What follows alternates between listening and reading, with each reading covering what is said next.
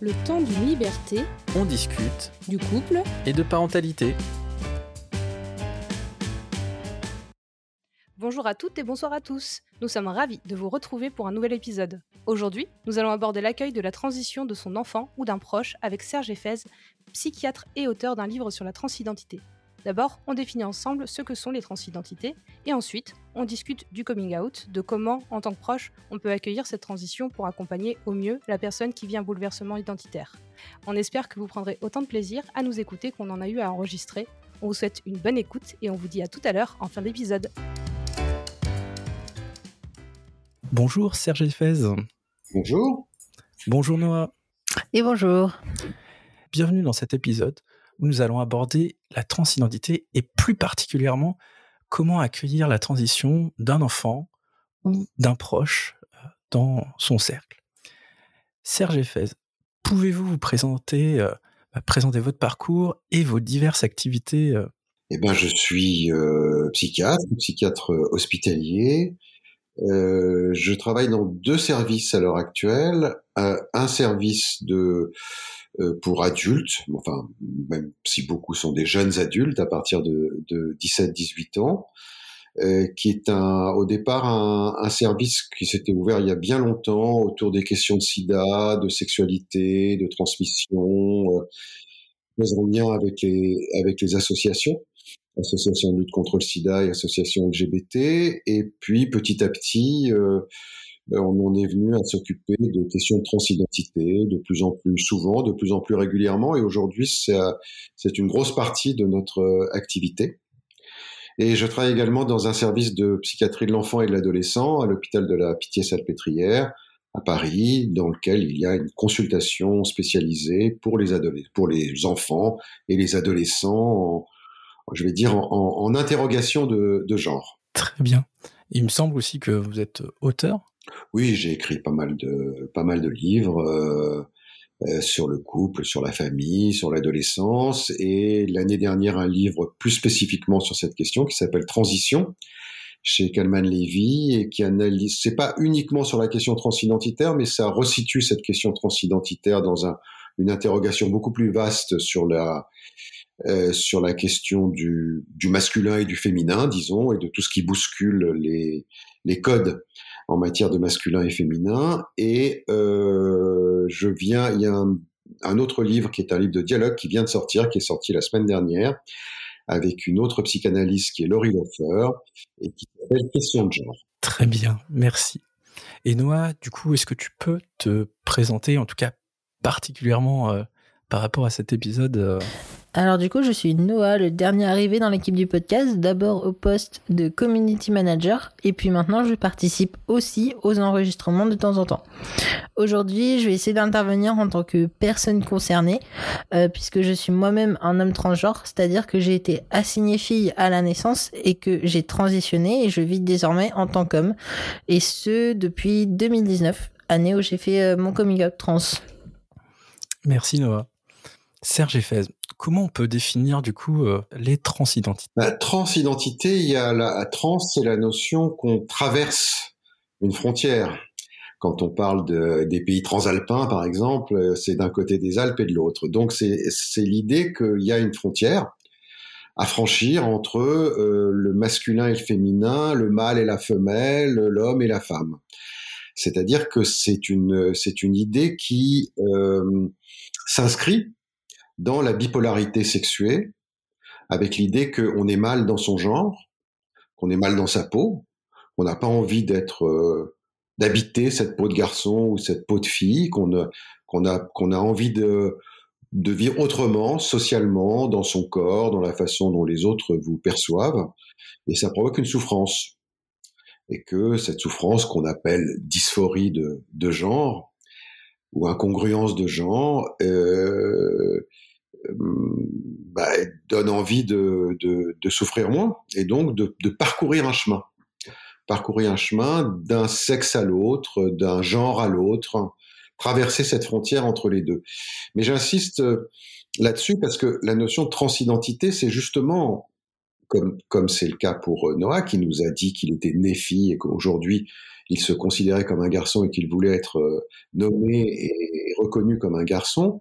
À côté de ces passages de frontières transidentitaires, il y a aujourd'hui beaucoup de situations qui sont beaucoup plus fluides, beaucoup plus intermédiaires entre les deux, où justement il s'agit de déconstruire les genres masculins et féminins pour s'inscrire dans d'autres types de parcours, d'autres euh, à la fois filles et garçons, ou ni filles ni garçons, ou tantôt filles, tantôt garçons, ou même en, finalement en voulant gommer ces deux appellations pour s'inventer soi-même dans euh, voilà dans un genre plus euh, plus fluide, plus plus plus mouvant, plus plus plus inventif.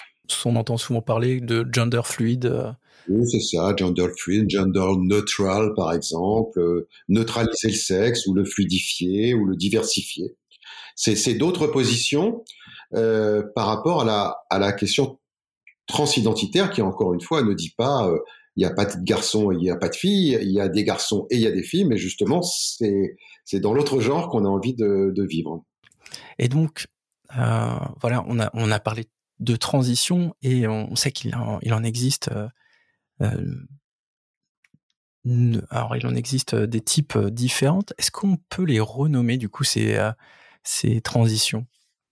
Enfin, encore une fois, si on parle de, de, de, transition, la, la, la, transition définit le passage, hein, le transit entre deux états.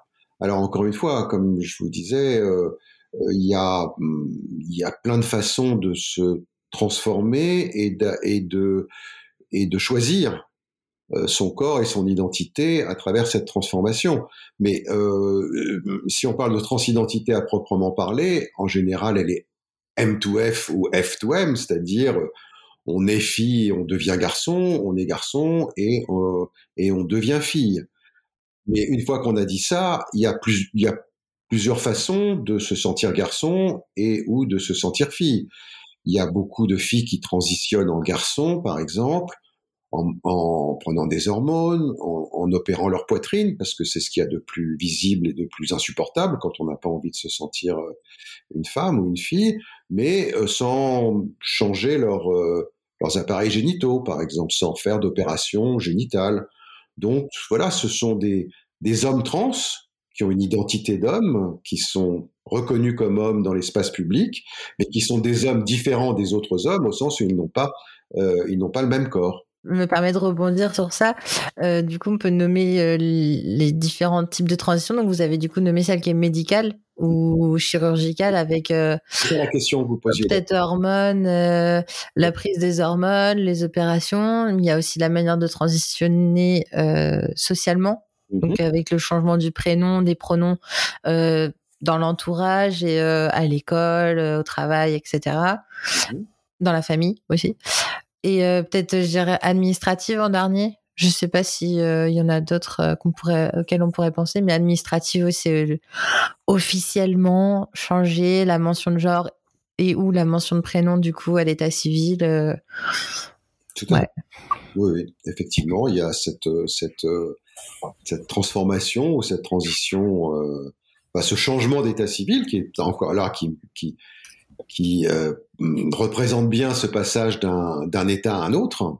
Il y a la transition sociale qui est plus complexe parce que c'est comment on comment on se présente aux autres et comment on demande aux autres de vous considérer. Et là, euh, bah, euh, il y a celle qui se fait dans la famille, il y a celle qui se fait par rapport aux parents, il y a celle qui se fait par rapport aux copains à l'école, il y a celle qui se fait dans le milieu du travail, etc., etc.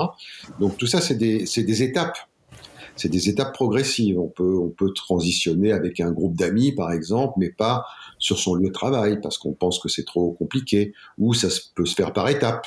Cette, euh, cette, euh, cette transition sociale.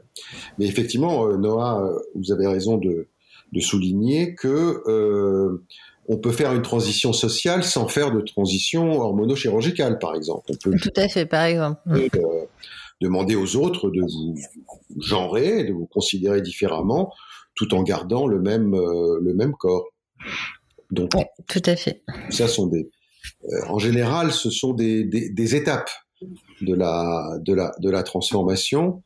Et j'ai envie de vous dire paradoxalement que peut-être le plus important, le plus délicat, le plus complexe, c'est pas tellement la transformation médicale ou chirurgicale si elle a lieu, mais c'est la transformation sociale. C'est-à-dire, c'est euh, faire en sorte qu'un entourage qui vous a toujours considéré dans un genre, eh bien, euh, vous, vous, vous nomme et vous accueille dans un, dans un autre genre. Ouais, c'est vrai que je pense que c'est ce qui est le plus compliqué parce qu'au final, euh, côté médical, une fois bien entouré par, euh, par des médecins, ça se passe un petit peu euh, tout seul, si je puis dire, dans la mesure où voilà, on, on décide de prendre les hormones, on se fait accompagner par le médecin généraliste, l'endocrinologue, et puis ensuite pour la chirurgie, c'est un peu la même chose. On rencontre les chirurgiens, on procède aux différents rendez-vous médicaux, et puis ça s'enchaîne. Là où la transition sociale, ça prend plus de temps, il faut, faut sans arrêt communiquer euh, beaucoup avec l'entourage, avec les personnes concernées, pour euh, ouais, pour réussir à faire changer euh, bah, cette perception qu'ils ont de, de, nous en fait, si je peux me rajouter dedans. mais mais ouais, complètement. C'est c'est même plus simple la transition médicale au final.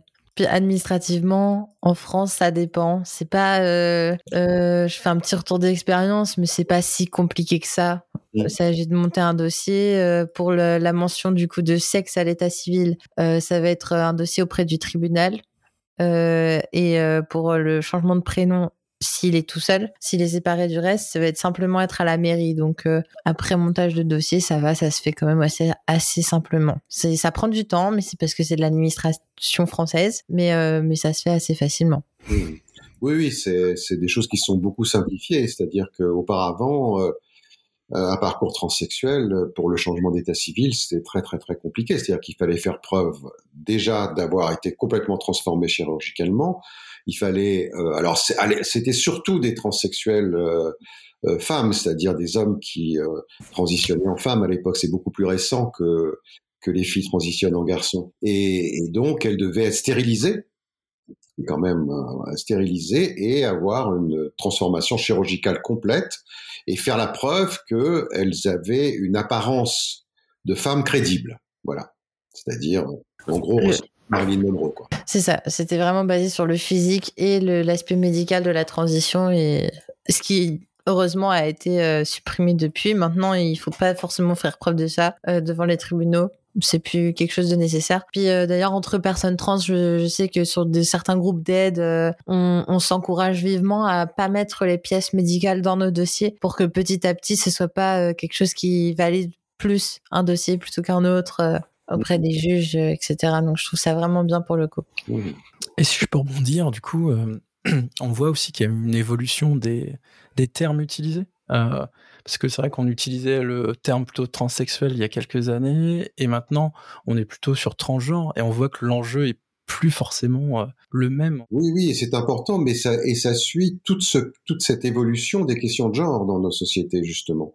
C'est-à-dire que euh, on peut dire que le genre a remplacé le sexe hein, dans les dans les débats toutes ces dernières années, que les questions de genre elles sont omniprésentes, que ce soit autour de MeToo, des violences faites aux femmes, euh, des, euh, des revendications féministes euh, et de, de, de, de, la place de la différence des sexes dans notre société, c'est des débats qui agitent tout le monde. Et au fond, la question transgenre, c'est un, une des, un des aspects de ce vaste chantier, de ce chamboulement qui existe au niveau du genre.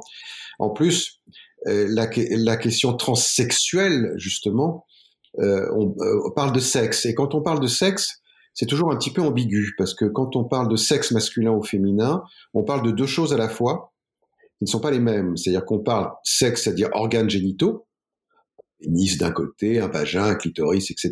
de, de l'autre côté, et on parle en même temps d'identité, c'est-à-dire quand on parle de sexe à l'état civil, c'est que vous êtes homme ou femme. Et c'est finalement cette disjonction entre le fait d'être homme ou femme et la question du sexe anatomique qui est posée par la question transgenre. C'est-à-dire que justement, c'est poser les choses ailleurs, c'est poser les choses en termes d'identité, de rôles sociaux, de place dans la société. Et c'est donc beaucoup plus riche et beaucoup plus complexe. Et euh, oui, c'est vrai que ça, ça remet en question beaucoup euh, beaucoup de choses. Le, débat est passé, euh, donc comme vous disiez, du sexe. Donc on, c'est vrai que les, sexualités étaient en question dans les plutôt euh, la décennie, voire les un peu avant les années 2000. Donc autour de l'homosexualité, autour de l'hétérosexualité. Et là, on voit que le débat a complètement glissé et, et, on voit aussi toutes les, tout le débat public et tous les enjeux en fait qui sont derrière sur pourquoi le genre est aussi, est aussi important et que le sexe biologique.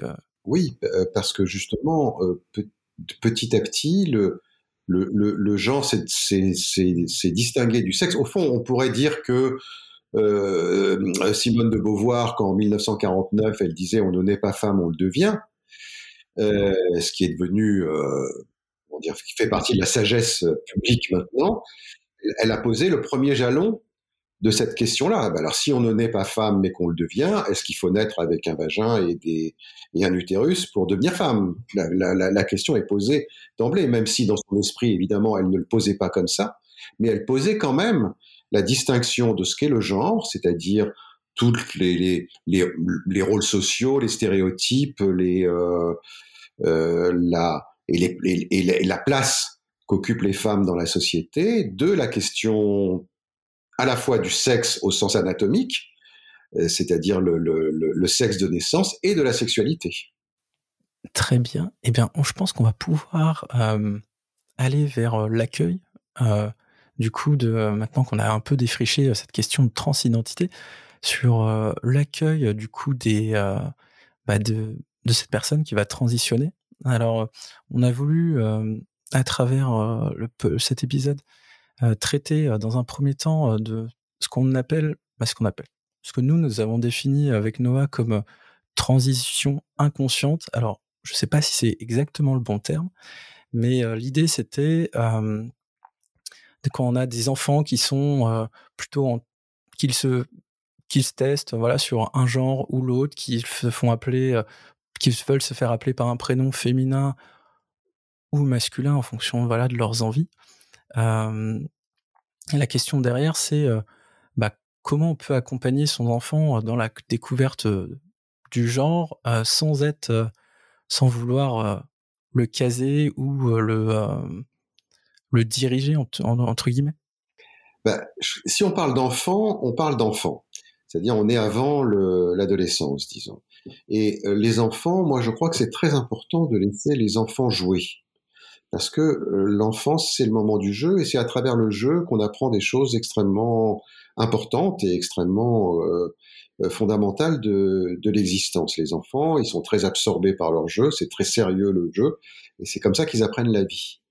Donc, je crois que un petit garçon qui a envie de porter des jupes ou de se mettre du vernis à ongles ou des nœuds dans les cheveux, ou... pardon, une petite fille qui a envie de, jouer au foot et de porter des, des, des gros sweatshirts, eh bien, il, s'agit de les laisser jouer, justement. Il s'agit de les laisser jouer, c'est-à-dire de considérer que l'enfance est un vaste terrain de jeu, bon, qu'il y a des, il y a des petits garçons qui aiment se bousculer et, euh, jouer au cow-boy, et puis qu'il y a des petits garçons qui aiment jouer à la poupée et qui aiment s'habiller en rose, et que tout ça, c'est des diversités. C'est-à-dire, c'est ouvrir l'enfance à la question de la diversité. Ce que je veux dire par là, donc moi, je m'oppose à ce qu'on dise qu'un enfant est transgenre, par exemple. Je pense que c'est trop tôt. Je pense que c'est pas approprié. Je pense qu'on peut dire qu'un petit garçon, il aime les jeux de filles, qu'il aime le terrain de jeux de filles, qu'il a envie d'être nommé, même éventuellement d'un prénom féminin, pourquoi pas. Mais pas commencer à rentrer dans une vision un peu comme ça déterministe ou d'un destin qui serait posé, euh, qui serait posé dès l'enfance. Je crois qu'il y a bien le temps que en plus il y a des, moments un peu transitoires comme ça dans l'enfance où on aime se, se déguiser ou jouer à d'autres personnages. Donc euh, ce qu'il faut le plus, c'est ne pas culpabiliser un enfant, ne pas euh, contraindre un enfant à adopter d'autres attitudes que celles qu'il a envie d'avoir, et surtout ouvrir l'esprit. Euh, lui ouvrir l'esprit à lui, mais ouvrir l'esprit de tous les enfants. Et ça, pour moi, c'est très important. C'est-à-dire que euh, si un petit garçon, je parle des petits garçons parce que c'est plus difficile pour les petits garçons quand ils se mettent à avoir des comportements féminins ou à s'habiller en fille que pour des filles qui ont des parce que les comportements masculins des filles, bah, les filles aujourd'hui, elles jouent au foot, elles portent des survêtements, elles peuvent avoir les cheveux très courts. Finalement, ça, ça, ça, n'étonne personne. Mais par contre, pour les petits garçons, c'est plus compliqué. Et, euh, donc, il s'agit d'ouvrir l'esprit de tout le monde, c'est-à-dire de dire, ah, ben, dans une classe, Si un petit garçon qui commence à avoir des comportements très féminins ou voulez être nommé comme une fille, c'est avec les autres qu'il faut travailler, c'est-à-dire expliquer à tous les enfants que il y a mille façons d'être un garçon, qu'on peut être un garçon qui joue au foot, un garçon qui joue à la poupée, et que tout ça, ça ne bouscule pas l'ordre du monde, que c'est différentes façons d'être soi, et que euh, et que tout ça c'est très bien, que tout ça c'est de la diversité. C'est-à-dire, ce que je veux dire, c'est qu'il faut dépathologiser les aspirations de genre et les comportements de genre chez les enfants. Après, les choses deviennent plus sérieuses à l'adolescence. Parce que tous les enfants, ils sont un peu unisexes, quoi. Un petit garçon, une petite fille, ils ont à peu près le même corps, il n'y a pas d'énormes différences en dehors des organes génitaux. Enfin bon, puis il n'y a pas tellement de différence non plus dans euh, la façon dont ils se positionnent les uns par rapport euh, aux autres. Mais c'est à l'adolescence qu'à ce que les choses commencent à devenir beaucoup plus tragiques, parce que là, euh, bah, une, petite fille qui a envie de, qui se sent garçon, qui a envie d'être un garçon, avoir la poitrine qui pousse, les règles qui apparaissent, le corps qui se transforme, enfin tout ça, c'est, c'est ça, ça devient une tragédie. Donc là, il s'agit plus de prendre les choses en, en compte et en charge. Et donc pour les parents, et ça c'est toujours le message que j'ai euh, vis-à-vis des parents avec des enfants prépubères, c'est d'essayer au maximum de se représenter les choses et de les présenter à l'enfant comme en son entourage par, par du jeu et de l'expérimentation. C'est pas, pas grave, c'est pas, c'est pas pathologique, c'est pas une maladie, c'est, c'est un terrain d'expérimentation de soi.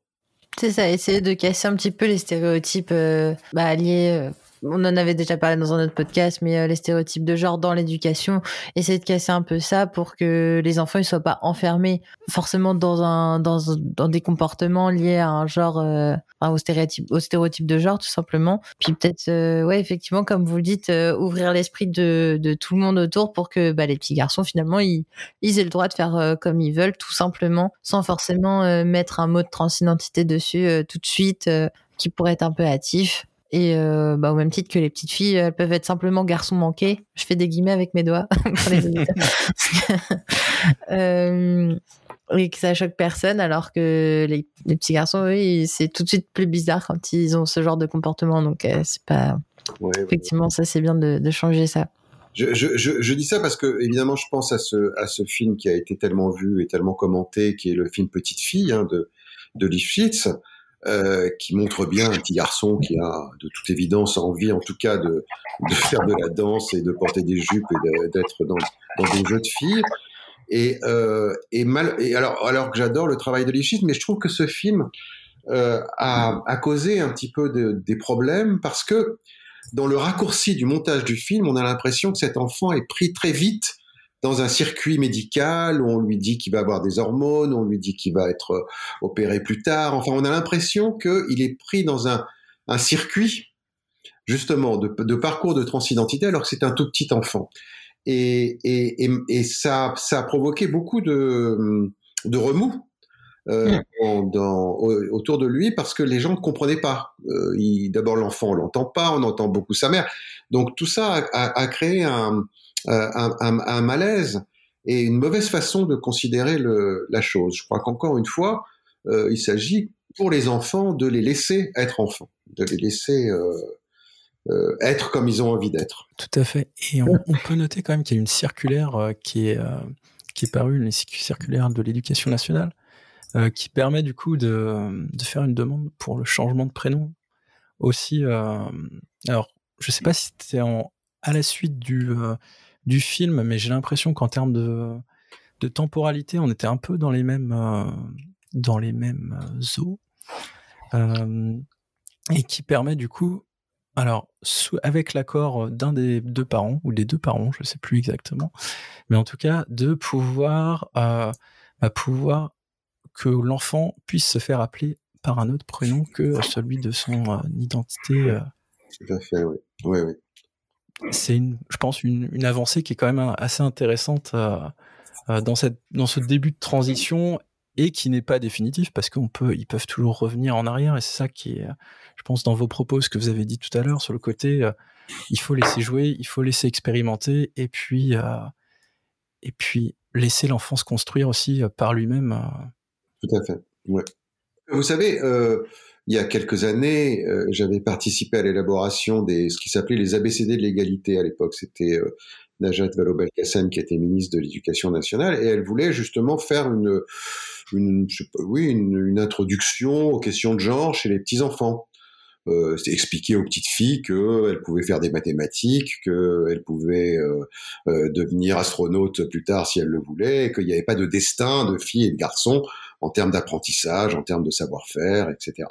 Donc ça mange pas bien méchant, quoi. Ça mangeait pas de pain, mais ça, avait provoqué, si on s'en souvient, un tollé absolument incroyable à l'époque. C'est-à-dire que euh, y avait des mères qui retiraient euh, des parents qui retiraient leurs enfants de l'école en disant euh, on va obliger mon garçon à porter des jupes, on va obliger mon fils à se masturber à l'école. Enfin, ça, ça génère quand on touche cette question du genre en fait, ça c'est une usine à fantasmes. Voilà, c'est-à-dire ça ça fait quasiment délirer quoi. Ça fait imaginer des choses absolument terribles aux, aux parents qui ont toujours envie à la fois de considérer leurs enfants un peu comme des anges asexués, et puis surtout, euh, euh voilà, ils, ils, pensent que cette question des stéréotypes, elle est, euh, euh, il faut, il faut, il faut que leurs enfants s'y conforment pour pouvoir intégrer, être intégrés normalement dans la dans la société. Et du coup, euh, ça me fait penser, voilà, une petite question euh, comme ça. Voilà, c'est en fait, qu'est-ce qui, qu'est-ce que ça vient bousculer à l'intérieur des familles euh, ces questions, ces questions de genre? Ben, si vous voulez, ça fait quand même des millions d'années qu'on fonctionne sur un régime qui est celui de la différence des sexes. Depuis Adam et Ève, depuis la création du monde, eh bien, euh, le monde s'organise autour de cette répartition sexuelle. C'est-à-dire que toutes les sociétés depuis toujours se sont organisées autour de cette question de la, de la différence des sexes. Et que, et, des, territoires et de la complémentarité du masculin et du féminin et des hommes et des femmes, donc avec évidemment une hiérarchie du côté des, hommes partout et toujours, et, et une organisation patriarcale de l'ensemble des sociétés euh, avec un, un, infléchissement, une domination masculine. Il n'y a pas, pas d'autre mode de société depuis toujours. Donc, ce qui, ce qui a commencé à se jouer autour de l'égalité des sexes déjà, a déjà beaucoup bousculé les sociétés.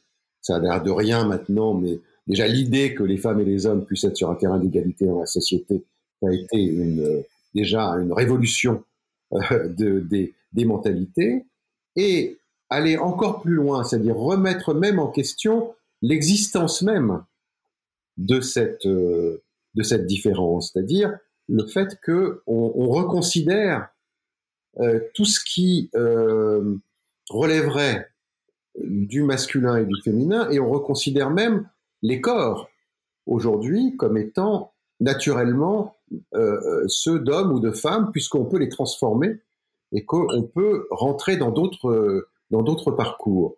Donc ça, ça bouscule quand même énormément le, le, le, système de pensée. Il n'y a pas euh, et tout ça s'est fait en très très très peu de, de temps. Donc évidemment c'est un c'est un bouleversement.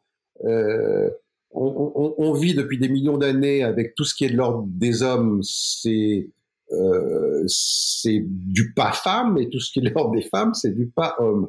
Et puis tout à coup, tout ça se confond, se mélange, se bouscule, se transforme.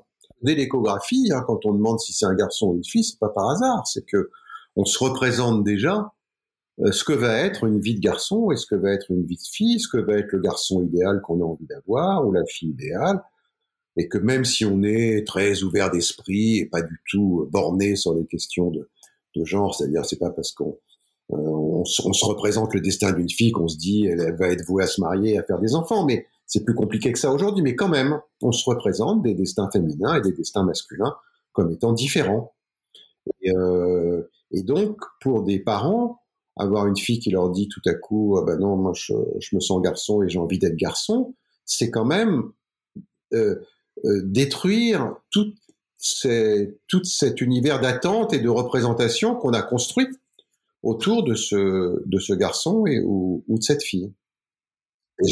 le nombre de fois où j'entends des parents qui me disent mais c'est comme si mon, mon enfant était mort. Enfin, euh, oui, le terme de deuil revient souvent. Euh... Oui, oui, le deuil. Je dois faire le deuil de mon fils, me dit tel ou tel parent. Et moi, je leur dis non, euh, il n'est pas mort, votre fils. C'est une continuité. C'est juste qu'il est différente. C'est juste, c'est le même être. C'est le même enfant, le même bébé que vous avez porté, que vous avez nourri, c'est toujours lui. Euh, son histoire, il l'effacera pas, même s'il veut effacer son prénom et souvent il veut effacer son enfance dans un genre qu'il n'aimait pas, mais il n'empêche qu'elle est là et qu'elle est là en vous et que vous l'avez vécu et que ça, euh, c'est là et ça et ça et ça continuera. Oui, complètement. Moi, je sais que dans ma famille, ils ont clairement parlé de, ils ont clairement parlé de, de deuil. Hein. C'est un terme qui est revenu souvent. Mais c'est à quoi j'avais tendance à, j'avais tendance à répondre que j'étais toujours la même personne. C'est simplement euh, bah, mon futur qui allait être euh, différent au niveau de bah, comment les gens vont me percevoir et euh, comment je vais me faire rappeler. Euh? Et ils y sont arrivés, vos parents, à l'acceptation? Alors, du coup, pour ce qui est de ma famille, du côté de mon père, oui, clairement, ça s'est bien passé. Ça a pris du temps. Je dirais que ça a pris une bonne année. Il y a une bonne année où j'étais, du coup, j'ai pas entamé de transition médicale, donc ça a permis aussi de laisser s'installer l'idée avant qu'il y ait des réels changements plus que juste l'expression de genre, je dirais. Euh, mais en tout cas, ils ont tous fait euh, preuve de bienveillance, d'écoute et ils essayent. Donc, euh, tout ce que je demande de mon côté, hein, c'est vraiment que les personnes elles essayent. Du côté de ma mère, c'est plus compliqué. une partie de ma famille n'est pas au courant, puis on se fréquente très peu. le peu de fois où on s'est fréquenté, elle essaye pas vraiment, donc même avec elle, du coup, euh, ça limite les possibilités, en fait, euh, vu qu'on se fréquente pas beaucoup, de montrer qu'elle essaye. Du coup, je suis vraiment sceptique sur le fait qu'elle accepte euh, ma transition. Ce qu'on est en train de vivre comme passage, moi je trouve ça passionnant, c'est qu'au fond, être homme ou être femme, ça résumait entièrement quelqu'un. C'est-à-dire que c'est comme si, effectivement, c'était deux catégories, et donc on était soit dans une catégorie, soit dans l'autre. Et aujourd'hui, on voit plus que euh, bon, euh, on continue d'être, pour la plupart des gens, d'être homme ou femme, bien sûr, tout ça n'est pas remis en question, mais que ça n'est qu'une partie de soi, au fond.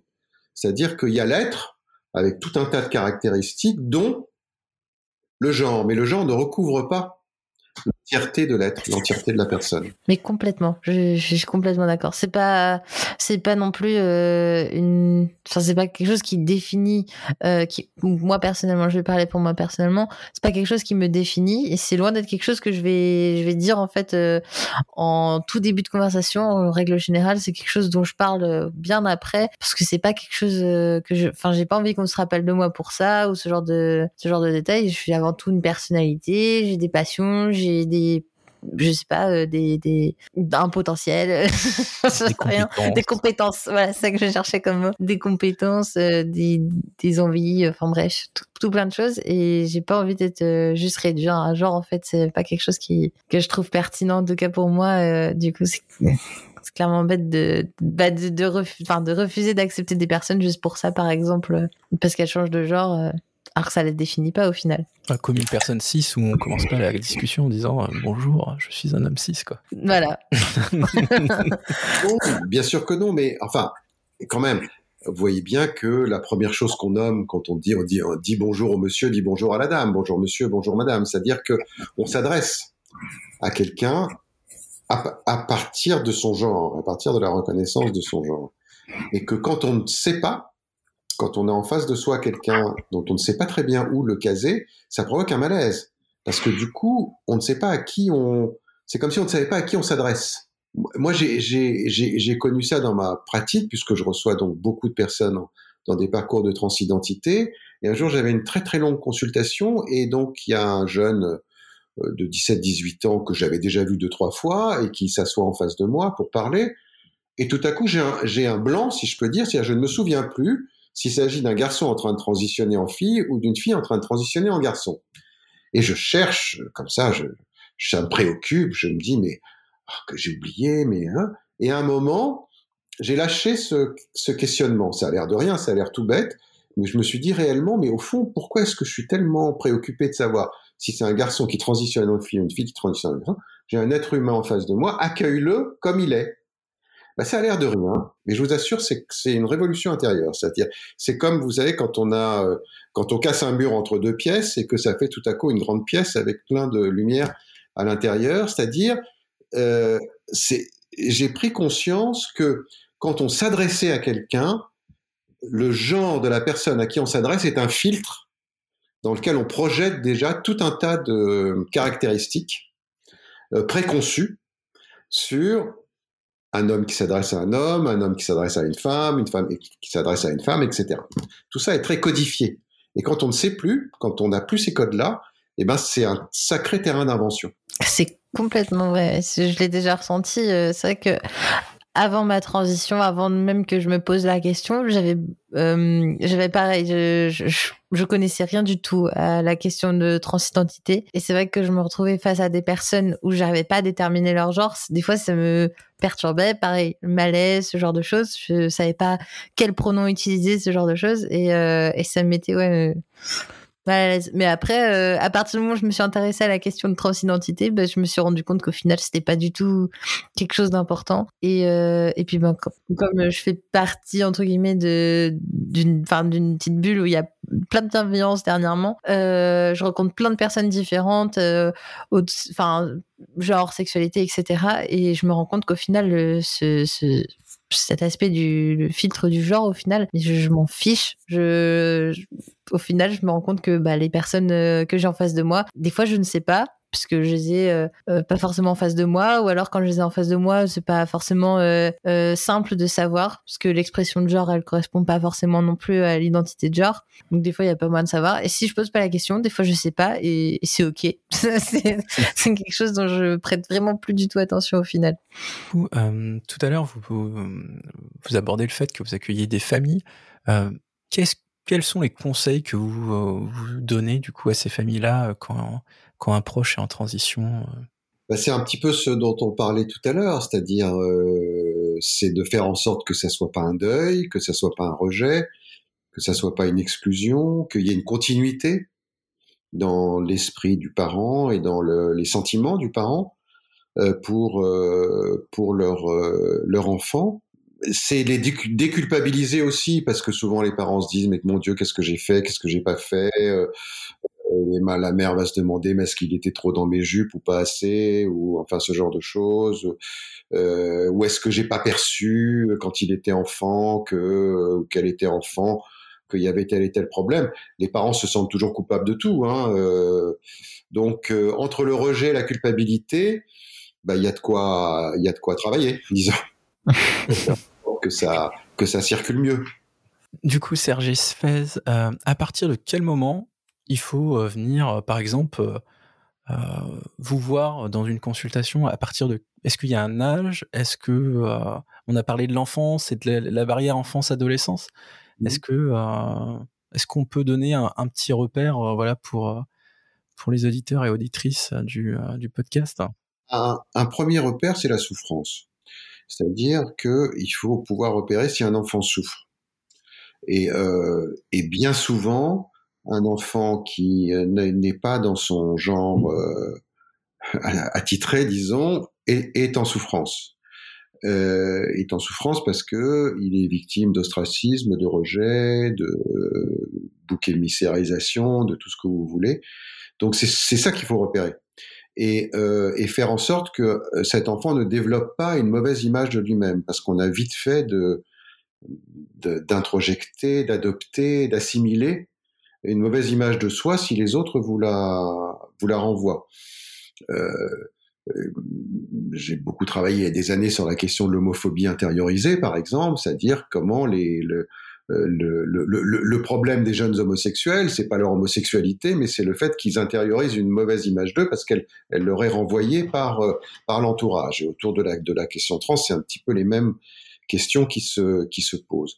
Donc ça, c'est le premier conseil aux parents, c'est de repérer cette souffrance. Alors, euh, parce que l'enfant le, n'en parlera pas.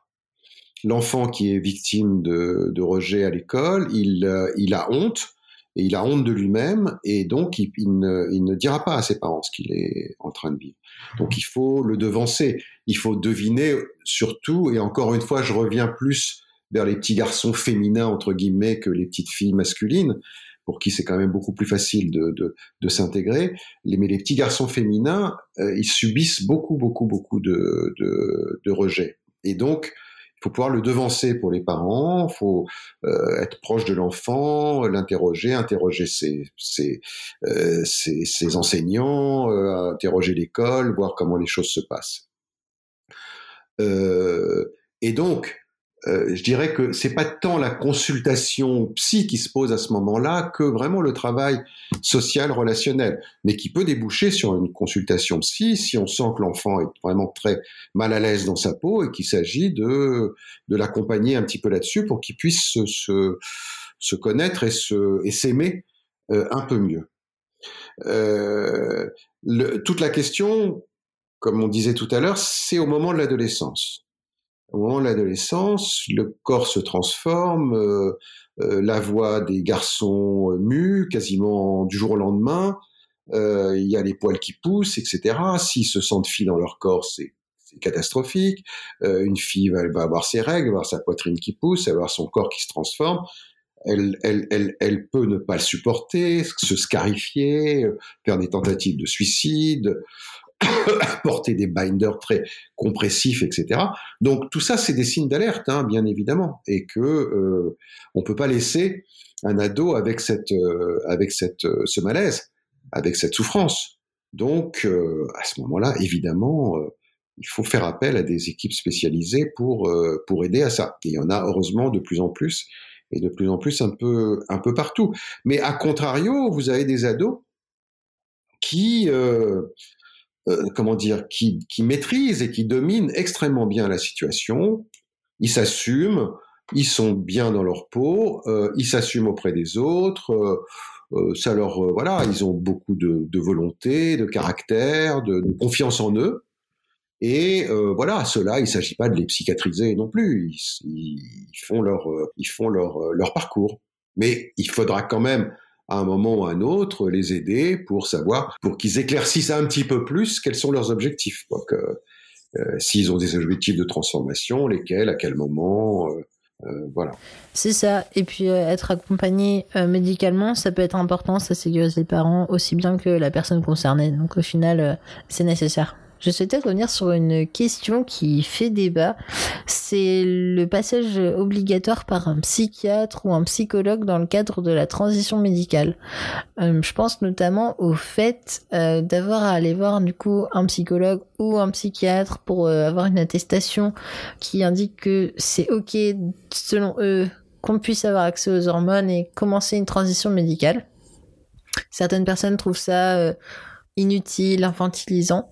Et euh, c'est vrai que c'est une, une, bonne question à se poser. De mon point de vue, et je pense qu'on se rejoindra plutôt euh, là-dessus, euh, passer par un psychiatre, je pense que ça peut permettre de faire le point, voir comment on se sent vis-à-vis -vis de la transition, voir comment c'est installé dans l'entourage, que ce soit les amis, la famille, le travail. Enfin, du moins, c'est les questions qui m'ont été posées du coup quand j'ai rencontré un psychiatre et un endocrinologue ensuite. en fait, il voulait surtout s'assurer que euh, j'étais accompagnée, bien entourée, parce que ça allait être beaucoup de changements à appréhender médicalement, euh, le corps qui change, etc. Euh, c'est pour ça que je pense que c'est important. Ça permet également à l'endocrinologue d'être assuré sur le fait que on a rencontré un psychiatre ou un psychologue qui sera du coup en mesure de nous accompagner si le besoin se fait ressentir, parce que du coup le premier contact sera effectué, donc ça sera plus simple. Alors, je, je, tout à fait d'accord, mais je pense que la situation est différente pour des mineurs et des majeurs, si je peux dire. C'est-à-dire, déjà, c'est pas la même sur le plan légal, et puis, euh, puis c'est pas non plus le même stade de, de développement. Donc, les, sans, moi, sans que les choses soient obligatoires, euh, parce qu'on peut pas parler de soi euh, en étant obligé, il faut en avoir un petit peu envie, il faut avoir ce, ce mouvement. Quand même, je, je pense que c'est euh, c'est très important que euh, des mineurs puissent être reçus plusieurs fois euh, sur un temps assez long pour élaborer quand même un peu parce que tous les adolescents, enfin et beaucoup d'adolescents sont mal dans leur corps, beaucoup d'adolescents sont mal dans leur genre, beaucoup d'adolescents ont des difficultés de, reconnaître même leur corps au moment de la puberté. Tout ça est, très banal et que euh, il y a une visibilité de la transidentité aujourd'hui qui fait qu'ils vont sur les réseaux sociaux, ils voient des tas de trans qui ont l'air très heureux de leur transformation, qui se sentent très bien. Donc tout ça peut aussi créer une, une identification. Donc voilà, il faut, je crois qu'il faut prendre un peu de temps, il faut réfléchir, il faut parler avec des gens qui encore une fois vous rejettent pas, vous jugent pas, vous disent pas que vous êtes dans la mauvaise direction, mais ouvrent un peu le, le, le les, les pensées et les perspectives. Euh, chez, des, jeunes adultes, moi j'ai beaucoup une population entre 18 et 25 ans. euh, là, il ne s'agit pas de rendre les choses obligatoires au niveau de la psy, ni de psychiatriser la transidentité, mais euh, à, la plupart, je leur dis, écoutez, moi je travaille avec 4-5 psychologues dans mon unité, J'aimerais bien que vous les rencontriez, vous en rencontriez un, et puis vous discutiez un peu, vous lui disiez où vous en êtes, ce que vous souhaitez, etc. C'est encore une fois, c'est pas pour avoir le, le sésame du papier qui vous permettra d'aller voir l'endocrino, mais c'est pour faire le point. Et ce que je vois, c'est que la plupart, une fois qu'ils commencent, ils continuent. C'est-à-dire que ils se rendent compte que euh, parler de soi, c'est pas remettre en question le questionnement de genre, mais c'est le, le placer dans tout un tas d'autres euh, d'autres questions, euh, hmm. soit sur ses relations, sur sa vie, et que ça apporte toujours quelque chose, quoi. Ça. Alors ça peut durer deux séances, trois, dix, quinze, vingt, c'est pas c'est pas établi au départ, mais vraiment je je j'essaye de le de le conseiller le plus possible. Hmm. Ouais. Et du coup, on parlait des professionnels. Euh, c'est vrai qu'on on peut on peut se poser la question si l'ensemble du, euh, du, corps euh, médical est euh, ce qu'on appelle safe du coup, du coup qui est bienveillant. Et est-ce qu'il y a, je sais pas, des annuaires ou des des registres où on peut trouver des professionnels qui sont déjà qui ont travaillé sur cette sur cette question et qui sont capables d'accueillir dans de bonnes conditions ces ces jeunes ou les familles qui se questionnent par rapport à ces questions-là? Bah, je sais qu'il y a beaucoup de euh, choses qui circulent sur les réseaux sociaux. Il y a beaucoup, que ce soit au niveau des associations euh, euh, type Acceptes ou Trans, etc. Enfin, il y a, beaucoup d'associations euh, qui de, de personnes trans vers les personnes trans. il y a beaucoup de choses qui circulent. Je pense qu'on peut nommer euh, BDD Trans, du coup, comme banque de données, euh, qui répertorie pas mal de praticiens. Donc, euh, de manière générale, il y a, y a des généralistes, des endocrinos, des chirurgiens, il y a vraiment de tout avec des avis, en fait, de personnes qui, du coup, ils sont allés et postent un avis sur sur les médecins qui sont particulièrement safe ou particulièrement vraiment pas safe. Après, je sais pas ce que ça vaut euh, pour ma part, je... mais je sais que c'est quelque chose qui tourne beaucoup tu, dans les groupes d'entraide, en tout cas entre personnes trans, notamment sur Facebook. C'est vraiment un site qui revient souvent. Donc, euh, je me permets d'en parler. Il est quand même assez complet, donc sait-on jamais. Petite île. Mais bon, bien sûr, les informations qui sont dessus, ça reste un forum tout de même. Donc, euh, je ne sais pas à quel point les informations sont vérifiées euh, dessus. Euh, du coup, Noah, on a parlé du coup de, du coming out. Est-ce que tu peux, est-ce que tu as des petits tips du coup à donner aux familles ou aux, voilà, aux personnes qui sont qui accueillent du coup une transition? Bah, de les petits tips pour bien les pour bien accueillir euh, cette euh, cette nouvelle qui est une grande nouvelle pour ces pour les personnes qui transitionnent. Effectivement, ben bah du coup je vais parler de vis-à-vis de qu'est-ce que j'ai par exemple essayé de mettre en place avec ma famille ou comment on a discuté de la chose. Euh, bah déjà le coming out, au moment du coming out, forcément, il y a plein de manières de réagir et euh, c'est normal de pas de pas euh, sauter de joie euh, dès l'annonce. C'est ça reste. Je pense qu'il faut aussi comment dire dédramatiser le truc, mais il faut aussi remettre. voilà, c'est légitime de se sentir inquiet en tant que parent, euh, d'avoir des craintes, de ne pas comprendre parce que c'est quelque chose qui du coup vous concerne pas. Donc, euh, enfin, dans le sens où vous n'êtes pas passé par là, donc c'est quelque chose de nouveau. Donc c'est normal que le nouveau, bah, ça, ça fasse un peu peur. Euh, peut-être essayer de, de, verbaliser au maximum euh, bah, les inquiétudes, les craintes qui peuvent y avoir. Peut-être que votre proche qui du coup vous fait son coming out sera en mesure. Donc ça, on parle surtout des personnes plutôt euh, en transition consciente, hein, qui voilà, ils, savent qu'ils sont trans et vous l'annoncent. Euh, majoritairement, je dirais, des jeunes adultes, je pense, ou des adultes déjà. Peut-être que la personne trans saura vous, vous rassurer sur certains points. Par exemple, euh, moi, je sais que, voilà, dans ma famille, ils avaient des craintes sur euh, mon futur, comment ça se passe médicalement, euh, qu'est-ce que j'ai envie de faire euh, comme parcours de transition Est-ce que médicalement j'ai envie de transitionner? Euh, Est-ce que j'ai envie d'aller jusqu'à la chirurgie? Ce genre de questions peuvent avoir des réponses. C'est pas obligatoire, mais euh, ça pourrait être le cas. Donc à ce moment-là, c'est bien si vous réussissez à, verbaliser vos, questionnements, comme ça, bah, avoir des réponses, ça rassure. aussi pour le changement de prénom et de pronom, ça peut être ça peut être un peu difficile au début et encore une fois, c'est ok, c'est normal. J'ai envie de vous dire, le principal, c'est d'essayer. C'est de montrer à votre proche que vous êtes prêt à, changer, à accepter, euh, à changer du coup ses habitudes pour le, pour ou la prénommer. Parce qu'au final, euh, les erreurs, ça arrive. On s'est habitué pendant 18. Euh, 18, 19, 20, 30 ans, 40 ans à utiliser des prénoms et un prénom et un pronom. Donc euh, c'est normal qu'il va y avoir des erreurs. Il faut pas dramatiser le truc. C'est c'est ok. Simplement euh, s'excuser, se corriger, c'est ça fait le taf, c'est parfait. Et puis ça va montrer à votre proche du coup que vous êtes prêt à euh, faire le changement et à au moins essayer. C'est c'est ça le plus important selon moi, c'est essayer et faire de son mieux. Ça montre que voilà vous considérez la personne et que vous respectez son identité. Donc donc, euh, je veux dire, il y a, que ça à faire dans ces cas-là. Et puis après, en termes de, vraiment de, petits tips, de petites astuces que j'avais données à ma famille, euh, ils avaient tendance à échanger à mon sujet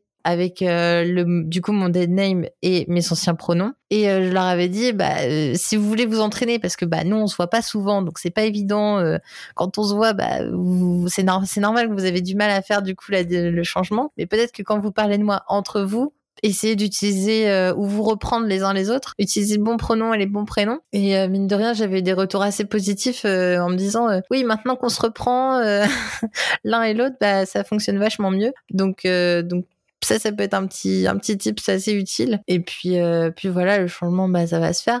Mon courage. c'est juste une question de temps, je pense. Euh. Et puis, le temps d'essayer et, de faire de son mieux. Je pense que c'est ça le plus important. Voilà. Surtout dédramatiser. C'est pas quelque chose de foncièrement grave. Euh, la, la, vie suit son cours, quoi. Faut, faut pas avoir le truc comme un, un énorme drame. Et euh, je pense que en voyant le truc de manière, euh, en, voyant, en, voyant, la transition de votre proche d'une manière euh, ok ou positive, vous allez l'accompagner dans des meilleures conditions, avec plus de bienveillance que, que si vous voyez le, la transition comme un drame et, et un deuil, ce genre de choses. Ce sera plus simple pour tout le monde, je pense. Ce qu'il faut avoir en tête, c'est que c'est pas transition, c'est pas une baguette magique, c'est-à-dire hop, vous avez une fille qui rentre dans la pièce, pling, elle sort en garçon quoi. Euh, c'est très long, c'est compliqué, ça prend du temps, ça demande de l'adaptation pour la personne concernée en premier chef et pour son entourage. Complètement. C'est laisser le temps, le temps au temps, et que euh, c'est des transformations très lentes, et donc que ça laisse le temps aussi de réfléchir, de s'y habituer, de, de cheminer euh, les uns avec les autres. Mais que s'il y a un rejet, on peut pas cheminer ensemble. C'est que c'est ça qui va l'empêcher, qui va empêcher cette, évolution conjointe, disons. Complètement. Et peut-être aussi se renseigner de son côté aussi, euh, pas forcément euh, remettre la charge de, l'information sur la personne concernée qui, qui vous fait son coming mais peut-être se renseigner de son côté en écoutant des podcasts, en regardant des vidéos, en lisant des livres. Il y a comme pas mal de ressources maintenant qui sont disponibles et ça peut être euh, euh, plutôt sympa euh, de, de, se renseigner aussi de son côté pour montrer à la personne aussi mine de rien que bah, on s'intéresse au sujet, qu'on a envie de comprendre ce qu'elle traverse et, et de l'accepter au mieux. Ben, je crois que Noah, tu nous fais une belle transition vers les recommandations.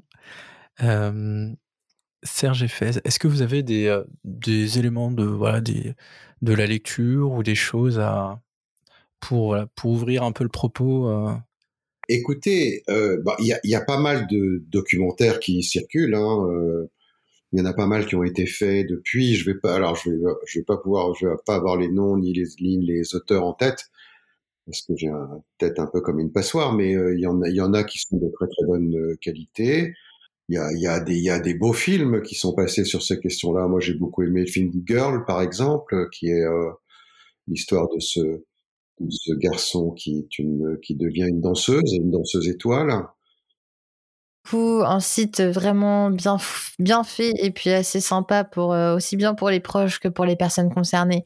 Euh, on retrouve euh, Wikitrans, qui est vraiment un petit équivalent de Wikipédia, mais vraiment avec plein de ressources. c'est vraiment c'est hyper général donc je vais pas en citer. Le site TransAid également. Il est quand même assez bien fait aussi. Il y a plein de recommandations, enfin de, de, informations dessus qui peuvent être utiles. moi, j'avais beaucoup aimé le reportage de Océan qui a, qui a filmé du coup toute sa transition. Et mine de rien, c'était assez sympa de, bah, de le suivre à travers ce cheminement. Euh, tout du long, c'était c'était bien fait et bienveillant, donc c'était c'était plutôt cool. Euh, J'aime beaucoup les vidéos de Tipoui, donc T-I-P-O-U-I avec un point d'exclamation ensuite. Euh, du coup, c'est une personne non binaire, euh, si je dis pas de bêtises, qui parle de transidentité de manière générale, aussi un petit peu de sexualité. Euh, et euh, du coup, euh, Yael a fait une vidéo qui s'intitule Votre proche est trans. On vous mettra le lien dans la description. et c'est très sympa à écouter. Et, Yael donne plein de, tips vraiment sympas pour comment accueillir la nouvelle et un peu de ce qu'on a parlé aujourd'hui. Matt, est-ce que tu as d'autres idées? Eh bien oui. Alors, du coup, il y a le livre de notre invité aussi, Transition, euh, que moi euh, j'ai lu et que j'ai beaucoup apprécié. Et c'est vrai qu'il englobe voilà, des questions liées euh, sur le genre, sur la transidentité, mais qui ouvrent beaucoup le débat et, et je vous invite fortement à, le lire. En plus, il se trouve en poche, vous allez pouvoir le trouver à, des tarifs très, très faciles. Non, mais mine de rien, c'est aussi un côté accessible aussi. Et puis, je pense que vous allez le trouver en bibliothèque, tout ça, de manière très très euh, très facile. Euh, et on a une chaîne YouTube, une autre chaîne YouTube qui s'appelle euh, Gogo s'exprime, qui est une qui est un mec trans qui fait des vidéos explicatives sur la transidentité aussi, donc plutôt plutôt très très intéressant et, et bien bien étayé. Sinon, pour les personnes qui parlent un peu anglais, même malgré que ce soit majoritairement sous-titré en français, j'ai quelques recommandations également, mais sur YouTube, on va avoir les vidéos euh, Trans 101, donc Trans 101 en français, euh, du coup par Uppercase Chase. Euh, c'est une série de vidéos et de conseils explications sur la transidentité. Donc ça, pour le coup, je l'avais, j'en avais transmis certaines à ma famille et c'était vraiment très très bien expliqué. Il prend vraiment tout plein de sujets qui touchent à la transidentité et il fait vraiment une capsule par vidéo. Enfin, un sujet, c'est vraiment super bien fait. Et euh, les vidéos de euh, iGender, donc Y Gender, euh, ou pareil, donc c'est sous-titré en français également. Et la vidéo, je, me suis noté la vidéo Friends and Family, mais il y en a vraiment beaucoup de plein d'autres où ce sont des personnes concernées qui vont répondre à des questions posées par des internautes pour donner des conseils majoritairement sur comment comment accueillir le coming out, comment agir, s'il y a des petits tips, ce genre de choses. Donc, pareil, vidéo sympa. Merci de nous avoir écoutés jusqu'au bout. On espère vous avoir éclairé sur la transidentité. Merci encore à notre invité Serge Eiffel d'avoir accepté notre invitation à participer à cet épisode. C'était sympa. On se retrouve le mois prochain pour parler de contraception et de stérilisation chez les personnes qui ont des ovaires. Si cet épisode t'a plu, n'hésite pas à liker et à partager sur tes réseaux sociaux préférés. En attendant, on vous souhaite une très belle fin d'année 2022.